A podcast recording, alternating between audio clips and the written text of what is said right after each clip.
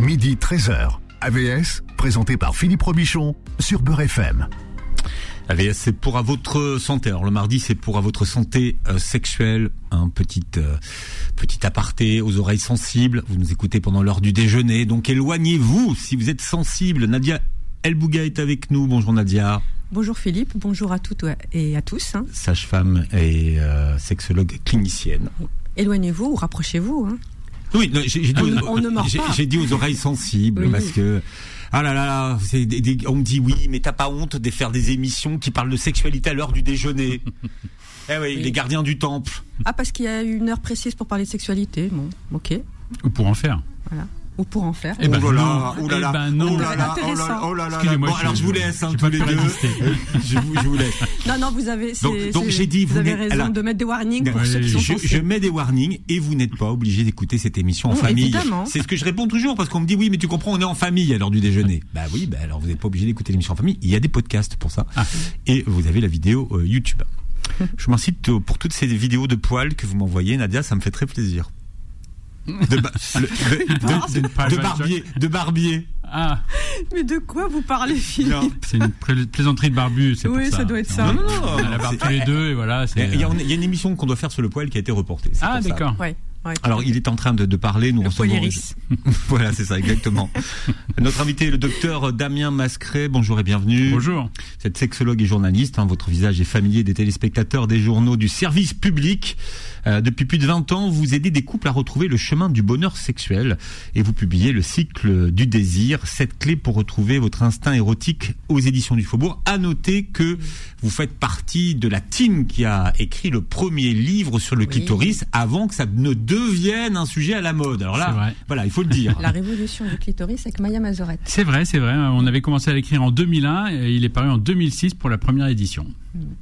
C'est bien parce qu'après, des après, pionniers et Ouais. pionnières. Des pionniers parce qu'aujourd'hui ça a suivi. hein. Après, Ouais. euh, après c'est devenu un sujet euh, beaucoup plus à la mode et beaucoup plus abordé. En fait. Oui, très emblématique de la sexualité féminine, donc ça s'explique. Alors on va parler de notre énergie érotique euh, aujourd'hui. Euh, Qu'est-ce que vous définissez comme le cycle du désir? Mhm.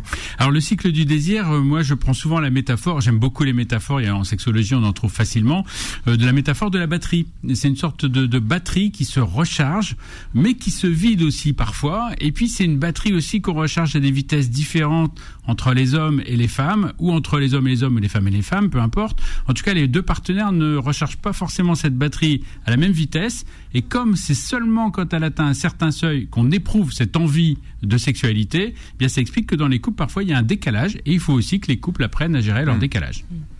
Vous dites que c'est à la fois une batterie et une boussole également. euh, Oui, alors c'est vrai aussi. De, de couple. Exactement, c'est vrai que c'est. euh, vous, avez raison, on prend plein de métaphores parce qu'être une boussole et une batterie, ça paraît compliqué. On va dire que c'est une voiture, Oui, même on ouais. pourrait dire. Il y a plein, il y a plein de capteurs, plein d'indicateurs. Euh, et c'est vrai qu'il faut savoir dans quelle direction on veut aller. On a envie d'aller soi-même, mais comme effectivement c'est une activité, en tout cas quand on la fait en duo euh, ou plus, hein, mais, mais qui implique de se mettre un petit peu d'accord quand même, et même beaucoup, puisque maintenant on est à l'ère du consentement, et c'est tant mieux. Ça veut dire que le consentement doit être libre, renouvelé, enthousiaste, bref, euh, qu'il faut être d'accord. Eh bien, il faut bien en parler. Il faut être capable de communiquer sur la sexualité, sur ce qu'on a envie de faire, éventuellement de tester, éventuellement de découvrir ce qu'on ne veut pas faire. Donc connaître aussi ses limites et les partager avec l'autre. Ça, c'est pas toujours facile. Et donc ceci est valable pour les hommes et les femmes. Et euh, d'ailleurs, si on fait un petit rappel historique, euh, il- donc, au 19e siècle, c'est Michel Boson qui le rappelle, qui est sociologue, euh, on- la- l'absence de, de désir ou le manque de désir était considéré comme une vertu chez les femmes, alors que euh, maintenant, au 21e siècle, c'est quelque chose justement qui est considéré comme un trouble et euh, euh, voilà et, et qu'on essaie justement de à, la- à laquelle on essaie de remédier. Oui, c'est vrai qu'il y a toujours des hauts et des bas dans l'histoire. On pense que finalement euh, c'est une fonction euh, naturelle et en fait loin d'être simplement une fonction naturelle. Ce qui est naturel, c'est la reproduction. Mais le reste, c'est quand même notre cerveau qui a rajouté des tas de choses autour de la sexualité, y compris d'ailleurs l'érotisme, y compris le côté sacré pour certains, pas tout le monde, le côté euh, là aussi très genré qui fait qu'on a imposé euh, certains presque dictates d'ailleurs aux femmes et aux hommes qui étaient complètement différents. Hein, pour les hommes, on a imposé euh, le diktat de l'érection qui est symbole de virilité, et pour les femmes, on a imposé euh, le diktat de parfois un petit peu de suivre finalement le partenaire qui a imposé le rythme. Et je parle des, couples effectivement mmh. hétéros. Et, et, ça, c'est très sociologiquement instruit. De même que on peut avoir une vision très médicale de la sexualité. Mmh comme parfois une vision plus religieuse. À une certaine époque, par exemple, euh, les, religieux considéraient qu'il fallait absolument, par exemple, que euh, la femme soit satisfaite pour qu'elle ait un orgasme et que c'est ça qui permettait la reproduction, la fertilité. Que s'il n'y avait pas d'orgasme, il n'y aurait pas de fertilité. Donc, euh, on voit bien que tout le monde a mis son grain de sel dans la sexualité et qu'aujourd'hui, on est plutôt dans le mood à chacun de trouver sa sexualité. Mais évidemment, c'est pas si simple. C'est parfois un leurre parce qu'on baigne dans un milieu socioculturel qui nous impose des tas de choses sans qu'on s'en rende compte. Et d'ailleurs, à ce titre, euh, euh, vous, vous, soulignez quelque chose de très important. Euh, vous dites que, bon, vous le dites à votre manière, que le cerveau est à la fois une clé dans ce cycle du désir, mais il peut être également euh, un frein. Oui, parce que c'est vrai que tout à l'heure, je prenais l'image de la batterie. Vous allez dire, je pense qu'aux voitures. Alors en plus, euh, ça m'intéresse pas spécialement les voitures, mais c'est vrai qu'il y a des choses qui freinent et des choses qui accélèrent, euh, au contraire, la recharge de cette batterie.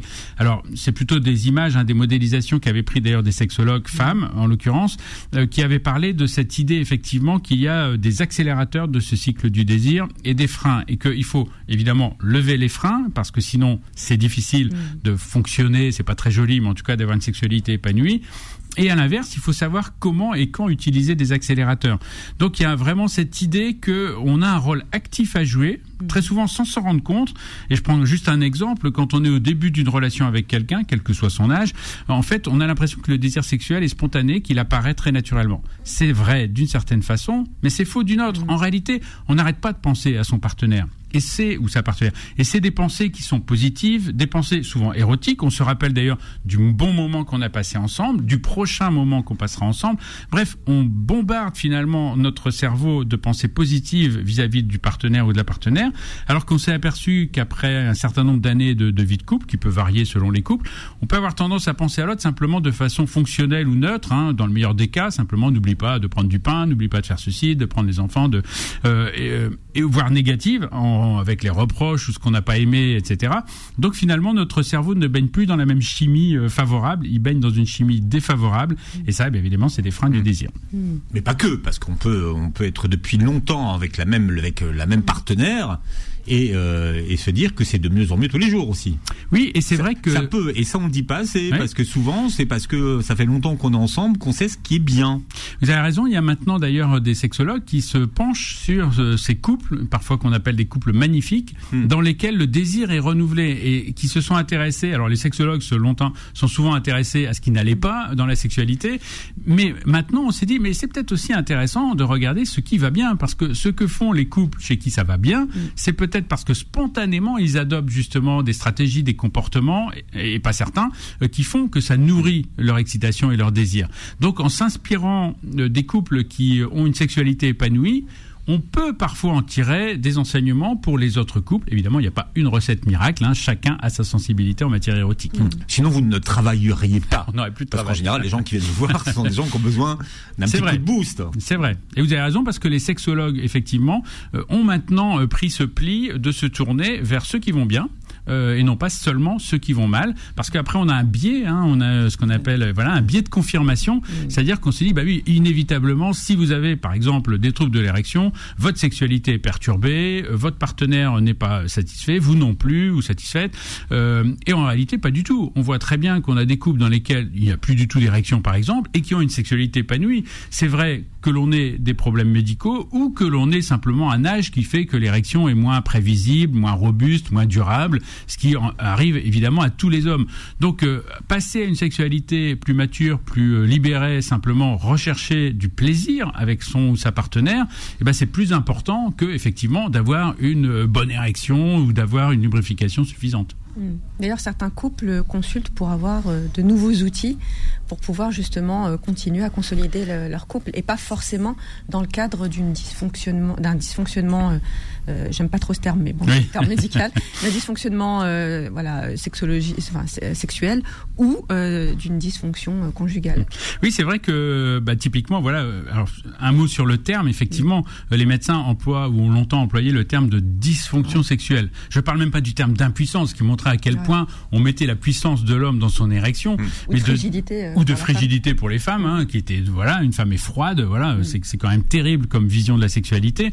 Euh, donc déjà les mots effectivement disaient quelque chose de la façon dont on concevait ce qu'est une sexualité normale. Et c'est vrai que euh, la réalité, c'est que à moins de parler de sexualité normale de façon statistique, de dire bah voilà statistiquement qu'est-ce que 90% des gens font ou ont comme difficulté, en dehors de ça, il n'y a pas de sexualité normale. Il y a la sexualité que vous faites, qui est légale évidemment, hein, mais que vous faites avec votre partenaire consentant ou consentante, euh, mais il n'y a pas de normes à respecter ou à suivre. Et cette illusion qu'il y aurait une façon, une bonne façon, une façon normale de faire l'amour euh, ou d'avoir des rapports sexuels, parce qu'on peut aussi avoir des rapports sexuels sans sentiment, en tout cas si on a cette conception, eh bien ça c'est quand même assez nouveau et effectivement ça libère beaucoup de beaucoup de gens et beaucoup de couples. Avec un début, une fin, enfin là, tout, plein de codes. Alors oui, alors j'entends Philippe dans ce que vous dites les préliminaires. Alors c'est vrai que c'est un mot. Alors, non, mais c'est- dans les préliminaires, c'est Nadia. Donc, c'est Nadia. Ah oui, ça fait quand Euh, même, euh, non. ça fait quand même Non. près de 10 C'est un gros mot, dit- préliminaire. qu'on On dit dit euh, dans plus. notre émission que. Damien, oui. docteur, on dit plus. Et non, on le dit plus, c'est pour ça que je le dis. C'est- Vous avez raison, non, et c'est vrai qu'on est dans cette émission, on est éclairé, donc euh, je provoquais un petit peu euh, Nadia. un auditeur Euh, distrait, euh, un euh, auditeur distrait qui passerait par là et dirait euh, tiens ils n'ont toujours pas parlé des préliminaires. Ben non, on n'en parlera pas parce qu'effectivement il n'y a pas de préliminaires en matière de sexualité. Simplement, il faut être disponible pour la sexualité. Ça, c'est vrai, il faut que les deux soient disponibles et que celui qui a demandé en premier, évidemment, il est disponible puisqu'il a envie, mais que l'autre ait le temps d'avoir ce sas de disponibilité. Ça, c'est très important pour pouvoir commencer, en tout cas amorcer l'acte sexuel, sans forcément effectivement avoir le menu entrée plat dessert. On peut s'arrêter à tout moment. Si l'esprit, le corps, l'âme, tout ce qu'on veut n'est pas présent dans l'acte sexuel, il vaut mieux se retirer et dire bon non, n'arrête, j'y suis pas aujourd'hui, ça ne marche pas. Euh, ou alors, euh, ben, on peut faire quelque chose, ou je peux faire quelque chose pour toi, mais moi j'ai pas envie. euh, pour moi, voilà, bon bah pourquoi pas aussi. On peut s'adapter. Faut pas croire effectivement que à partir du moment où on a commencé, il faut finir. C'est faux. C'est comme les livres. Non. Exactement. Non, Non, nous- nous- Nadia, nous- Nadia, nous- il y a- oui. Par contre, il faut faire la pub. Oui. Oui. Je voulais ju- juste dire que nos auditoristes étaient sensibles au fait qu'il n'y a pas de préliminaire et euh, voilà et euh, c'est pour maintenant devenu quelque chose de euh, de normalement acquis. Tout le monde a compris. Bien. Bien, vous nous direz ce que sont les liminaires, alors tout à l'heure. Les postes. Le docteur Damien Mascret, notre invité. Alors, vous publiez euh, Le cycle du désir, cette clé pour retrouver votre instinct érotique aux éditions du Faubourg. Alors, vous allez voir, il y a plein de, de tests dans ce livre. Et vous êtes notre invité jusqu'à 13h. AVS revient dans un instant. Midi 13h. AVS, présenté par Philippe Robichon sur Beurre FM. Alors on parle de notre énergie euh, érotique ce matin avec notre invité, le docteur euh, Damien Mascret, qui est un de vos visages familiers à la télévision et qui est sexologue et qui publie le cycle du désir, cette clé pour retrouver votre instinct érotique aux éditions du, du, du Faubourg. Euh, à, à quoi cela sert-il pour ceux qui nous écoutent aujourd'hui de connaître quel est son cycle du désir? Bah en fait, euh, spontanément, on, euh, on ne se rend pas compte que on fait, euh, on pourrait presque dire des erreurs, en tout cas qu'on sous-estime certains aspects euh, de notre désir et que parfois on surestime d'autres aspects. Et surtout, on oublie aussi que c'est exactement la même chose pour notre partenaire. Donc c'est important d'avoir finalement une base de discussion, hein, parce que l'idée, et c'est ce qu'on voit dans le livre, c'est de comprendre ce qui marche pour soi-même, ce qui est important pour soi, ce qui est essentiel et ce qui ne l'est pas, et de comprendre là aussi ce qui est important et essentiel pour le ou la partenaire. Une fois qu'on l'a compris, eh bien, on retrouve beaucoup plus de souplesse. Hein. C'est certainement pas un guide pour dire voilà faites ça, puis après ça, puis après ça. Non, au contraire, c'est voilà euh, l'étendue des possibilités, si tant est que euh, ça soit possible de balayer euh, l'étendue des possibilités en matière de sexualité. Mais en tout cas, voilà moi les champs dans lesquels je suis à l'aise et j'aimerais connaître les champs dans lesquels toi tu es à l'aise. Vous, dites que en fait en chaque personne il y a un potentiel érotique et euh, bon, qu'il faut aller euh, chercher et, et travailler, euh, et que ce potentiel érotique dans un couple, bah, vous donnez l'e- l'exemple d'un couple installé depuis un certain nombre d'années, est là aussi pour mettre de l'imprévisibilité dans, dans la relation. Oui, c'est vrai que alors sur la question effectivement du potentiel érotique, je pense que c'est très important de comprendre qu'on l'a tous Mhm. effectivement, mais qu'on n'a pas tous eu le temps de le laisser s'exprimer. Et donc c'est l'intérêt effectivement dans le livre, il y a beaucoup de tests. Certains m'ont dit il y a trop de tests dans ton livre, mais en tout cas, les des tests, avec plein de questions. Des, hein. des sexotests. Des sexotests très concrets, effectivement, très précises. mais effectivement, c'est très important de s'interroger aussi précisément, au moins le faire soi-même, même si on n'a pas envie, parce qu'on passe par une première phase où c'est pas forcément facile d'en parler, y compris et parfois même surtout avec quelqu'un qu'on connaît depuis longtemps. En tout cas, le faire déjà pour soi-même, c'est un premier pas vers mieux connaître finalement ce qui nous excite ou pourrait nous exciter. Je reviendrai sûrement après sur, sur l'excitation quand on parlera de, du plaisir et de l'orgasme et de la satisfaction en général. Mais donc il y a cette personnalité, moi j'appelle ça la personnalité érotique qu'il faut connaître. Et je prends volontairement le terme de personnalité érotique pour dire ça n'a rien à voir avec votre personnalité sociale, avec la façon dont vous vous comportez en famille, avec euh, l'éducateur ou le père ou la mère que vous êtes avec vos enfants si vous en avez. Ça n'a rien à voir avec tout ça. La sexualité, c'est un domaine à part. C'est un domaine évidemment privé et intime. On le partage avec le sexologue ou avec des amis si on a envie, mais en tout cas, c'est un domaine très intime mais qui ne dit rien de la valeur d'un individu. Voilà. Mmh. Ce qui compte, en tout cas, ça peut le dire s'il ne respecte pas le consentement, évidemment, mais en dehors de ça, ça ne dit rien de la valeur d'un individu. On ne choisit pas ce qui nous excite, on ne l'a pas choisi. C'est un petit peu comme ce qu'on aime manger ou pas. Euh, on n'est pas non plus obligé de tout essayer pour savoir si on aime manger ou pas des épinards. Je reprends cet exemple traditionnel, mais mais on n'est pas obligé non plus de tout essayer. Si on sent vraiment qu'on n'a pas envie, eh ben on n'essaye pas. Voilà, il n'y a pas d'obligation, il n'y a pas un bon scénario ou un bon menu obligatoire. La particularité, c'est que c'est vrai que comme on, on fait de la sexualité euh, avec quelqu'un, enfin on peut le faire en solo, mais quand on le fait avec quelqu'un, il faut évidemment forcément partager un petit peu le repas. On est bien obligé de se mettre d'accord sur certaines choses, mais encore une fois, il faut que ça soit partagé. Mm. Donc il y a cette idée euh, de, de, de partage et de, de, de, compatibilité, on pourrait dire, sexuelle. Et votre deuxième question, Nadia, je l'ai oublié parce que je suis parti euh, dans... dans... L'imprévisibilité. Ah, l'imprévisibilité, effectivement, c'est très important aussi parce que on a beaucoup de couples qui finalement au début découvrent alors ce désir qui paraît spontané, mhm. découvre euh, finalement l'excitation de ne pas savoir ce que l'autre a envie, veut ou ne veut pas, etc.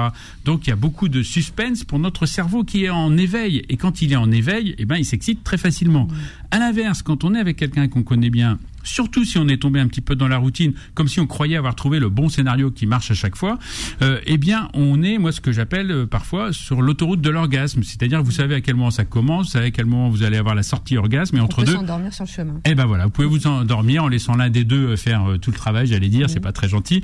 Mais en tout cas, voilà, on, on perd cette excitation de prendre un petit chemin de campagne où ça peut être catastrophique, où ça peut être raté, où on va rigoler, on va peut-être même pas être d'accord, mais, mais en tout cas, il y a cette imprévisibilité qui vient remplacer quelque chose qu'il ne peut plus y avoir pour notre cerveau, c'est la nouveauté. On est avec quelqu'un qu'on connaît bien, donc il n'y aura pas la nouveauté. Donc quand on dit parfois, euh, et je me souviens avoir répondu ça à une collègue justement journaliste euh, sur le, les sextoys par exemple, quand on dit mettez des sextoys dans votre couple, ça ne veut pas dire il faut absolument le faire.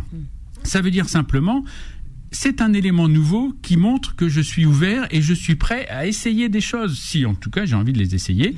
Mais ça veut absolument pas dire euh, ma sexualité ne me convient pas. Ça veut simplement dire, après tout, euh, ce sont des jeux pour adultes. Et eh bien, jouons ensemble. Oui, mais, mais sur, sur, le cerveau, moi, je voudrais savoir, est-ce que le cerveau est feignant et qu'il aime faire ce qu'il fait toujours, ou est-ce que le cerveau aime la nouveauté? Eh ben, Nadia va vous répondre. Ah, tiens, Nadia. le, le, cerveau se met en mode automatique, en fait, parce que parce que c'est un, un, confort, c'est rassurant, et donc euh, il aime faire ce qu'il connaît, le cerveau. Voilà, c'est pas une, c'est pas une question de fainéantise, en mm. fait, c'est une question de zone de confort et de mm. réassurance, en fait, de sécurité. Mm. Euh, après, effectivement, dans cette imprévisibilité, euh, qu'il est recommandé de mettre en, en, place pour pouvoir justement réactiver le cycle du désir, euh le, le, le, cerveau répond très bien si on le stimule dans ce sens, c'est-à-dire le, cerveau, en tout cas euh, reptilien, que vous décrivez bien dans... Le plus primaire, voilà. Euh, c'est vrai que euh, moi je dis souvent aux couples, et quand on les interroge, on s'en rend compte, hein, quelle est la différence entre le scénario de votre dernier rapport sexuel et le scénario de l'avant-dernier rapport sexuel?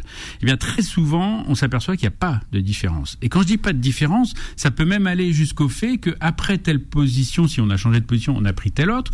Une fois qu'on a commencé à faire ça, on sait ce qui va se passer après. Une fois, et les femmes le disent, une fois qu'il a mis les mains comme ça, je sais ce qu'il va faire. Voilà. L'enchaînement est tellement prévisible que oui, on peut s'endormir et se réveiller au moment de l'orgasme. Donc, euh, c'est un petit peu triste de penser qu'on a perdu cette fantaisie, cette imprévisibilité qui fait que bah, le cerveau est obligé de rester en éveil parce que qu'est-ce qui va se passer? Qu'est-ce que l'autre va me proposer? Il s'agit pas d'imposer évidemment, mais mais qu'est-ce que l'autre va faire? Euh, Voilà, ce petit suspense finalement qui fait que notre cerveau et cette fois-ci pour le coup vraiment notre cerveau le plus primaire, c'est pour ça qu'il y a un jeu entre le cerveau supérieur, l'érotisme, l'imagination, la créativité et le cerveau le plus primaire qui lui euh, n'a qu'un souci, c'est nous protéger. Et c'est pour ça, Nadia a insisté là-dessus, notre cerveau aime la zone de confort, ça le rassure. Moins il en fait, c'est pas par paresse, moins il est en danger. Donc euh, on évite le danger. Et comment on évite le danger? Eh bien, en restant uniquement dans la force de l'habitude. Dans ce qu'on sait faire. Voilà. Ou, ou ce qu'on aime faire plutôt d'ailleurs. Et, et c'est d'ailleurs un paradoxe qu'on découvre quand les couples font les sexotests. C'est toujours amusant parce que euh, parfois ils découvrent qu'ils ont une activité très régulière qui en fait n'excite pas tellement ni, l'un ni l'autre. Exactement. Parce que à un moment ça a excité beaucoup l'un et l'autre et, et, donc ça a été instauré. Et comme si on avait trouvé euh, le bon bouton sur lequel appuyer, ça c'est souvenir de la revanche du clitoris, le livre qu'on avait écrit évidemment. Euh, bah, comme si on avait trouvé ça, il fallait faire comme ça. Non, surtout pas parce que là votre cerveau est endormi. Au contraire. Et puis les goûts peuvent changer. Hmm. Il suffit de voir en matière euh, d'alimentation euh, ou de boisson, nos goûts changent au fil du temps et c'est tant mieux. Et on hmm. peut aussi essayer des choses, goûter en tout cas quelque chose pour voir parce que entre imaginer et goûter, eh ben, on a une expérience sensorielle qui change tout. Ça peut plaire ou ça peut déplaire. Donc deux maîtres mots, euh, créativité et communication. Oui, parce que la communication, là aussi, est quelque chose de très important. Communiquer, c'est pour ça qu'effectivement que qu'il y a beaucoup de tests dans le livre, parce que euh, c'est plus facile avec des supports. Euh, alors je vais pas parler de façon. En plus, c'est drôle. Enfin, moi, je, en, en, non. En plus, c'est drôle. Philippe a fait les tests. Non, non, non, je les ai fait faire à Faudil, à Faudil Bellamerie. Je, je balance, mais et les gens adorent les tests. En plus. Oui, alors et, et pour les hommes, c'est plus facile. en plus. Hein. C'est concret finalement. C'est concret, ça libère aussi un peu la parole, parce qu'après tout, on se dit, euh, bah oui. Enfin, sauf si vous découvrez que vous avez un trouble. Alors, euh, bah, c'est intéressant aussi. Euh, parce que le premier test, c'est justement le, le, Exactement. fameux test à sexe, c'est pour savoir si on a un trouble ou pas. Exactement. Mais c'est intéressant de le savoir. Parce qu'effectivement, un test qui vous dit, non, mais là, vous avez vraiment quelque chose qui mérite votre attention. Parce que euh, pourquoi passer sa vie en passant à côté des plaisirs sensoriels que notre corps nous offre? Et notre cerveau, évidemment, mais le, je, je, les sépare de façon un peu artificielle. Euh, pourquoi passer à côté? Eh bien, parfois, parce qu'on ne s'est pas posé la question. On s'est dit, c'est normal. De même que certaines femmes pensent que la ménopause marque la fin de l'activité sexuelle euh, ou que euh, parce que euh, bah, on a accouché par exemple, euh, il y a une période de réadaptation, de redécouverte de son nouveau corps, de ses nouvelles relations, de la nouvelle façon d'investir justement son énergie. on vient en plus d'avoir un processus créatrice, mmh. créatif. Donc le, il y a toute un, une réorganisation à faire et ça, ça n'est pas toujours, ça n'est pas toujours facile. Il faut accompagner dans ces moments-là. Alors que les femmes de plus de 50 ans ont plus d'orgasmes que les femmes de 30 ans. Oui, ça c'est. attendez, ça c'est contre une idée reçue quand même. C'est complètement contre une idée reçue, mais c'est bien dans le mouvement. Alors post 68 heures en France, hein, je ne vais pas parler pour tous les pays, mais on, le voit quand même dans beaucoup de pays. Donc il ne faut pas tout rattacher à ce qui s'est passé, euh, à ce qui s'est passé en France. On a quand même aussi cette idée justement que maintenant une femme agentive, c'est-à-dire qui a pris les choses en main, euh, qui s'est interrogée sur elle-même, qui sait ce qu'elle veut, qui sait le demander par la communication, qui sait l'obtenir par son habileté, euh, en tout cas va avoir une sexualité beaucoup plus proche de sa sexualité, de sa personnalité érotique. Et, et dans des couples, on a parfois effectivement cette euh, abnégation parfois qui est de penser que finalement la sexualité heureuse c'est de faire plaisir à son ou sa partenaire. Alors évidemment, je vous dis pas qu'il faut pas le faire, mais en tout cas, il faut aussi se faire plaisir à soi. Mm. Et d'ailleurs, le partenaire ou la partenaire se nourrit de notre propre plaisir. Donc, même pour les plus altruistes, soyez un peu égoïste, vous faites plaisir à votre partenaire. Et si vous ne le faites pas, eh bien, vous êtes ce que moi j'appelle un distributeur euh, de, de sexe ou d'orgasme, c'est-à-dire que oui, ok, vous savez faire plaisir à votre partenaire, vous lui faites plaisir, mais au fond, lui, son cerveau va sentir qu'il n'y a pas une vraie connexion sexuelle entre vous, que l'énergie ne passe pas. Mm. Voilà, et la suite est dans votre livre hein, qui s'appelle Le cycle du, du désir, cette clé pour retrouver votre instinct érotique aux éditions du Faubourg. On parlait de sexualité solo tout à l'heure, on va en parler dans un instant. Oui. AVS revient dans un instant. Midi 13h. AVS, présenté par Philippe Robichon sur Beurre FM. Nadia Bouga est avec nous aujourd'hui. Notre invité Nadia, c'est le docteur Damien Mascret, à l'occasion de la publication de son dernier livre qui s'appelle Le cycle du désir, cette clé pour retrouver votre instinct érotique aux éditions du Faubourg. -hmm. Voilà, que vous montrez Nadia, très abordable, très ludique, avec beaucoup oui. d'informations, et on apprend qu'il n'y a pas de besoin sexuel. C'est faux ça. Oui. Et oui, on a fait là aussi un petit peu un mythe du besoin sexuel. Ça arrangeait bien les hommes d'ailleurs, parce que euh, le mythe s'accompagnait de cette sentence qui est que les hommes ont plus de besoins que, les, femmes. Et voilà, donc c'était confortable. C'est pas vrai ça? Eh ben c'est pas si vrai que ça en réalité, parce qu'une femme qui a une sexualité qui lui convient, elle a beaucoup de désirs et elle en aura bien plus qu'un homme qui a une sexualité, euh, j'allais dire, euh, un petit peu plan-plan. Donc euh, non, ça n'est pas vrai. On a inculqué aux femmes cette idée effectivement qu'elles devaient contrôler leurs pulsions, contrôler leur sexualité, contrôler leurs désirs. Et typiquement, ça commence dans l'enfance. Hein, quand vous voyez un petit garçon qui touche bah, ses organes sexuels, souvent, bon, on lui dit non, pas en public, non, etc. Mais avec un petit sourire ou gentiment, voilà, etc. Quand c'est une femme ou une, en l'occurrence une petite fille, eh bien, souvent, euh, c'est beaucoup plus catégorique, beaucoup plus sec, euh, surtout pas. Euh, et cette fameuse formule anglaise qui va jusque dans la sexualité, que j'aime beaucoup, où on disait, en tout cas un lord anglais qui commençait à avoir un rapport sexuel avec sa femme, qui venait d'épouser, et elle s'est mise à bouger un petit peu, et il s'est arrêté et lui a dit, une lady ne bouge pas. Voilà. Donc il y avait cette idée qu'il y avait pour la femme un rôle euh, euh, très très figé. Donc non, ça c'est absolument faux aujourd'hui. On sait qu'effectivement euh, on a besoin de respirer, on a besoin de manger, on a des besoins comme ça incontournables, c'est vrai, d'être dans une température confortable pour survivre, ça c'est vrai. Mais la sexualité, non, ça n'est pas un besoin. On peut s'en passer, ce qui serait dommage évidemment. c'est pour ça que je suis venu. Et d'a- et d'ailleurs, on a des personnes asexuelles qui se portent très très bien et qui n'ont absolument pas besoin de sexualité ou de génitalité dans une sexualité. Exactement. Alors avec les asexuels, on a un petit peu deux catégories. Là aussi, c'est un petit peu euh, un petit peu schématique, mais en tout cas, on a les asexuels qui effectivement n'ont aucun intérêt pour la sexualité, mais vraiment aucun. Euh, et puis on a les asexuels qui n'ont aucun intérêt pour la sexualité relationnelle, c'est-à-dire qui trouvent que ce n'est pas un moyen euh, intéressant, excitant, en tout cas ça ne les attire pas d'avoir des rapports sexuels avec d'autres personnes, mais qui peuvent très bien se masturber, avoir de la sexualité en solo sans problème, mais qui ne veulent pas ou qui n'ont pas envie d'en avoir avec euh, des partenaires. Tout à fait. D'ailleurs, bah, donc, je, je, je prends la perche au passage. Saisissez-la. Donc, vous, Nadia, vous parlez, faites attention Voilà, vous vous parlez de la masturbation. Euh, donc moi j'aime pas ce terme-là. Mhm. Les auditeuristes, nos auditeuristes le savent. Moi j'aime bien parler d'auto-érotisme parce que masturbation a une charge négative euh, dans ce- voilà dans son étymologie.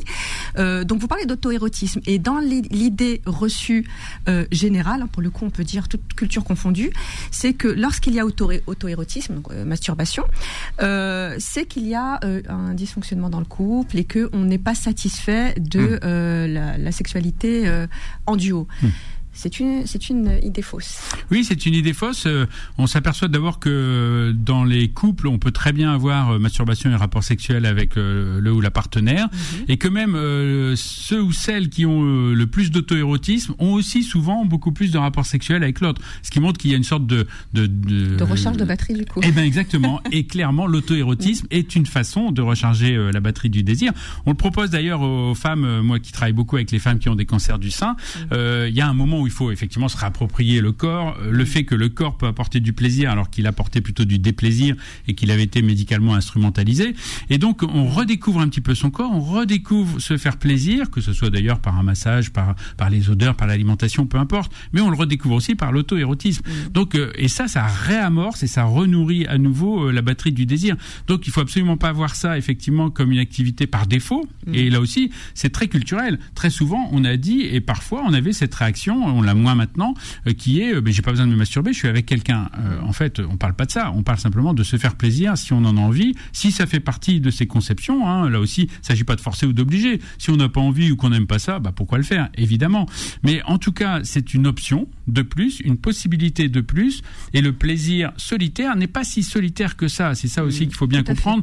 C'est que il faut la participation du cerveau, De des pensées, des émotions, de l'imaginaire. Et d'ailleurs, très souvent, c'est exceptionnel que ça ne soit pas le cas, on pense à quelqu'un quand on a de l'auto-érotisme. Et, et évidemment, on pense par exemple très souvent chez les femmes à le- au dernier rapport ou à un rapport particulièrement plaisant avec son partenaire. Donc on voit bien que finalement, l'autre est présent même dans la sexualité, même dans l'auto-érotisme. Donc c'est une façon finalement euh, de, de non pas de se réconcilier avec son corps si on est fâché avec lui, mais plutôt d'accorder à son corps des plaisirs pour lesquels il est fait. Tout à fait. Et de- Est-ce qu'on a de besoin. Mais est-ce qu'on a besoin de, de- de- d'auto-érotisme? Bah là aussi, ça n'est pas, euh, ça n'est pas vital. C'est-à-dire que ce n'est pas un besoin vital. Maintenant, euh, si vous me dites de façon philosophique, euh, presque, est-ce qu'on a besoin euh, de toucher la peau de quelqu'un, d'être pris dans ses bras, euh, d'avoir ce contact physique? Je suis pas loin d'en être persuadé. Et c'est vraiment. Bah, c'est- des études l'ont démontré d'ailleurs, hein, sur des enfants euh, qui n'avaient absolument pas Exactement. de contact. euh, n'avait pas un développement euh, Tout à tout à fait. fait. Et, et c'est d'ailleurs très triste maintenant de s'apercevoir que pour certains seniors Mhm. euh, qui ont encore en tête que la sexualité c'est réservé aux jeunes, à ceux qui sont en bonne santé, à ceux qui sont beaux, à ceux qui n'ont pas de complexe, et Dieu sait si inévitablement on en a, on en a même quand on est jeune, donc on en a aussi quand on quand on a vieilli. Euh, eh bien, si on est persuadé que le sexe est réservé à ces personnes-là, évidemment, on peut s'en priver, s'en passer, ne plus avoir de contact, ne plus toucher l'autre, même euh, voilà, de contact peau à peau, et on se retrouve dans cette tristesse où il n'y a même plus de caresses, même plus de, de se prendre dans ses bras euh, chez, chez certains seniors, alors que euh, là, je suis pas loin de dire c'est vital de façon de façon effectivement philosophique. Alors une chose moi qui euh, et là pour le coup c'est la sexologue qui parle qui m'a vraiment euh, qui a attiré mon attention dans votre livre euh, c'est que vous reprenez donc il y a une dizaine d'années où on, on réfléchit autrement sur le cycle Mhm. sexuel et vous reprenez l'idée que il faille avoir un désir pour avoir une, une excitation non vous dites il faut une excitation pour pouvoir alimenter le, le désir C'est vrai qu'on lisait un petit peu comme ça. On se disait, bah voilà, on désire, voilà, on a envie d'un rapport sexuel, on a un rapport sexuel, on- l'excitation monte, et si elle atteint un certain seuil qu'on appelle le seuil orgasmique, eh bien l'orgasme se déclenche. Et si on ne l'atteint pas, il se déclenche pas, ce qui n'empêche pas qu'on peut être dans une zone de satisfaction, évidemment. Et en réalité, euh, de façon clinique, cette fois-ci avec les patientes et avec les patients, mais surtout avec les patientes, parce que les hommes, disons-le, même si j'aime pas parler de façon genrée, euh, trouvent assez facilement le chemin pour s'occuper de leur plaisir, euh, mais les femmes parfois ne le font pas ou se l'interdisent ou ne- en tout cas ne se l'autorisent pas. Euh, donc il peut y avoir des chemins, des chemins un petit peu différents vers vers l'orgasme et, et la satisfaction orgasmique. Alors c'est vrai qu'il y a plusieurs types de satisfaction. Votre question, du coup, je l'ai oublié en partant sur l'orgasme. Excusez-moi. l'excitation qui précéderait Ah oui. le désir et, et, et je suis persuadé, euh, pour ma part, qu'une une très bonne adaptation euh, à des rapports sexuels qui ne sont jamais satisfaisants, c'est de ne plus avoir de désir sexuel. Parce que pourquoi avoir envie euh, d'un plat que vous n'aimez pas? Non, vous n'avez pas envie, euh, le plat vous plaît pas, ou la façon dont il est préparé ne vous convient pas. Euh, et si on vous dit à chaque fois, non mais on le refait, et que c'est la même chose, ben votre cerveau n'est pas idiot. Alors votre cerveau c'est vous, hein, mais votre cerveau n'est pas idiot. Il se dit mais pourquoi je ferais ça? Pourquoi pas plutôt une bonne série, une bonne musique, un bon moment à, à promener le chien ou à je sais pas faire quoi? Mais en tout cas, il vous dit certainement pas, il ne penche pas en faveur d'un acte sexuel. Alors attention, pas de pression de performance. Il s'agit pas de dire que chaque rapport doit être réussi à 100%. Il peut être raté. C'est même d'ailleurs un bon signe. S'il est raté, ça veut dire que vous sortez de votre zone de confort et que vous essayez des choses. Par contre, ce qui est vrai, c'est que si systématiquement le rapport sexuel n'est pas satisfaisant, eh bien se désamorce ce cycle. S'il n'y a plus d'excitation dans l'acte sexuel, si ça devient simplement un bon moment euh, relationnel par exemple, d'émotions partagées, un bon moment où on fait plaisir à l'autre, mais que vous, vous n'avez pas d'excitation, eh bien ça va désamorcer le cycle du désir. Et j'irai même plus loin au cours de l'acte sexuel si à un moment vous la vraie question à se poser c'est si ce que je suis en train de faire ne me plaît pas euh, me refroidit me fait partir mes pensées ailleurs bah, ça veut dire qu'il faut faire autre chose donc Oui. euh, il faut soit le demander soit le proposer mais en tout cas il faut faire autre chose il faut pas rester dans ce dans- Et ça remet au centre aussi la question du consentement. Exactement, parce que le consentement, là aussi, n'est pas donné au départ de l'acte sexuel, n'est pas non plus donné au moment, par exemple, où on se marie, pour les couples qui ne considèrent que le sexe dans le mariage. Euh, le consentement, c'est quelque chose, on dit continu. Pourquoi on dit continu? Parce que ça veut dire justement qu'on va s'autoriser d'essayer des choses, de proposer des choses à l'autre, et puis l'autre, à ce moment-là, parce que les goûts peuvent changer, à certains moments, on peut avoir envie de certaines pratiques et pas d'autres, euh, à ce moment-là, va vous dire oui ou non. S'il n'est pas en capacité, ou l'autre n'est pas en capacité de refuser ou de vous dire non parce que, parce que vous lui faites peur, parce qu'il il, il ou elle a peur que vous mettiez en colère, parce qu'il ou elle considère qu'il faut le faire parce que ça se fait dans les couples. Bref, s'il n'a pas la possibilité de dire non, eh ben finalement son acceptation ne sera pas une vraie acceptation. Alors qu'au contraire, les couples dans lesquels l'un n'hésite pas à dire oh non non là j'ai pas envie, non faisons plutôt ça, ah non ben arrêtons cette position là, ça me fait un peu mal au genou, enfin bon peu importe. Quoi qu'on dise, euh, on ne casse pas la magie de l'acte sexuel. Au contraire, Ça on- casse pas un peu l'ambiance le eh ben non, eh ben non. On peut même rigoler pendant l'acte sexuel. Ça casse pas l'ambiance. Non, je suis d'accord, Si- mais, si, euh, si, si ça fait mal, il faut dire ah non non mais là ça me fait mal. Là tu me lèves trop les cuisses, ça me fait trop mal. Bah vous inquiétez pas, ça va redémarrer très vite. hein. bah, vous, vouliez mon avis, je vais vous donner mon avis concernant le consentement. on a érotisé pendant des siècles la violence, l'agressivité au sein du couple évidemment, on, est dans une déconstruction de tout ça, et tant mieux. Eh bien, érotisons le consentement. En fait, tout est question de comment on retravaille les choses. Et si on érotise, et on peut l'érotiser, le consentement, je peux vous assurer que c'est vraiment un très bel élément pour pouvoir hmm. créer une cohésion dans le couple. Oui, parce que c'est plus facile pour les nouvelles générations que pour euh, ceux qui ont 50 ans aujourd'hui. Euh, vous voyez ce que je veux dire Alors, qui ont toujours grandi avec ça.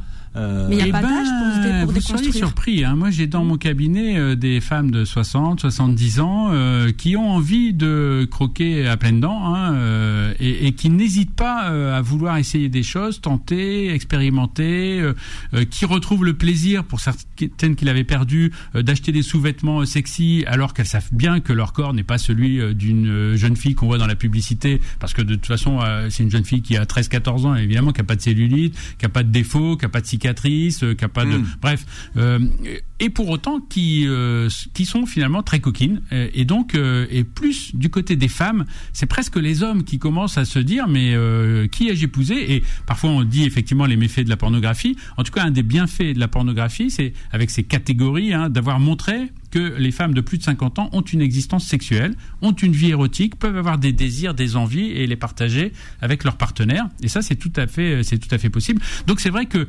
érotiser le consentement, j'aime bien votre formule, je vous la pique, euh, Nadia.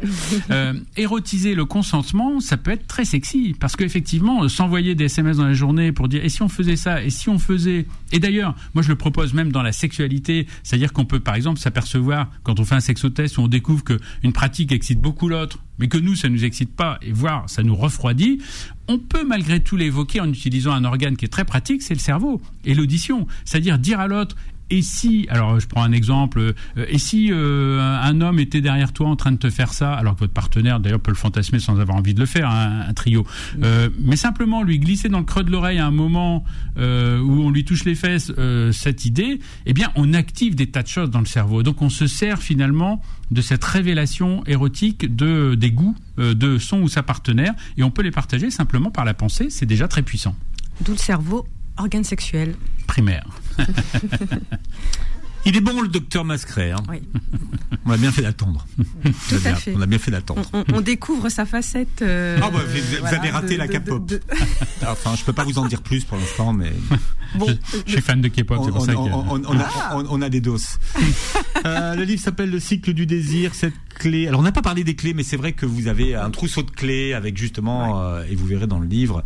Alors ça, voilà, c'est un livre avec beaucoup de sexotests, donc des, des, outils qui peuvent vraiment bah, vous permettre de recharger et l'un et l'autre, et l'une et l'une et, l'un et l'un, vos batteries. Bien, cette clé pour retrouver votre instinct érotique. Euh, l'éditeur, c'est les éditions du Faubourg. Vous réécouterez l'émission qui se réécoute très bien en podcast sur beurrefm.net et sur les plateformes qui reprennent l'émission et vous verrez la vidéo sur la chaîne YouTube. Doc, merci d'avoir été avec nous. Merci, pour l'invitation, c'était un plaisir. voilà, vous mettrez, euh, voilà, vous regarderez plus le Doc de la même façon quand vous le verrez sur France Télévisions. Exactement. Une autre facette. Voilà. Et on retrouvera Nadia El Bouga la semaine prochaine. Merci Nadia, merci à vous de nous avoir prêté vos oreilles et très belle journée santé sur Beurre FM. Retrouvez AVS tous les jours de midi à 13h et en podcast sur beurrefm.net et l'appli Beurrefm.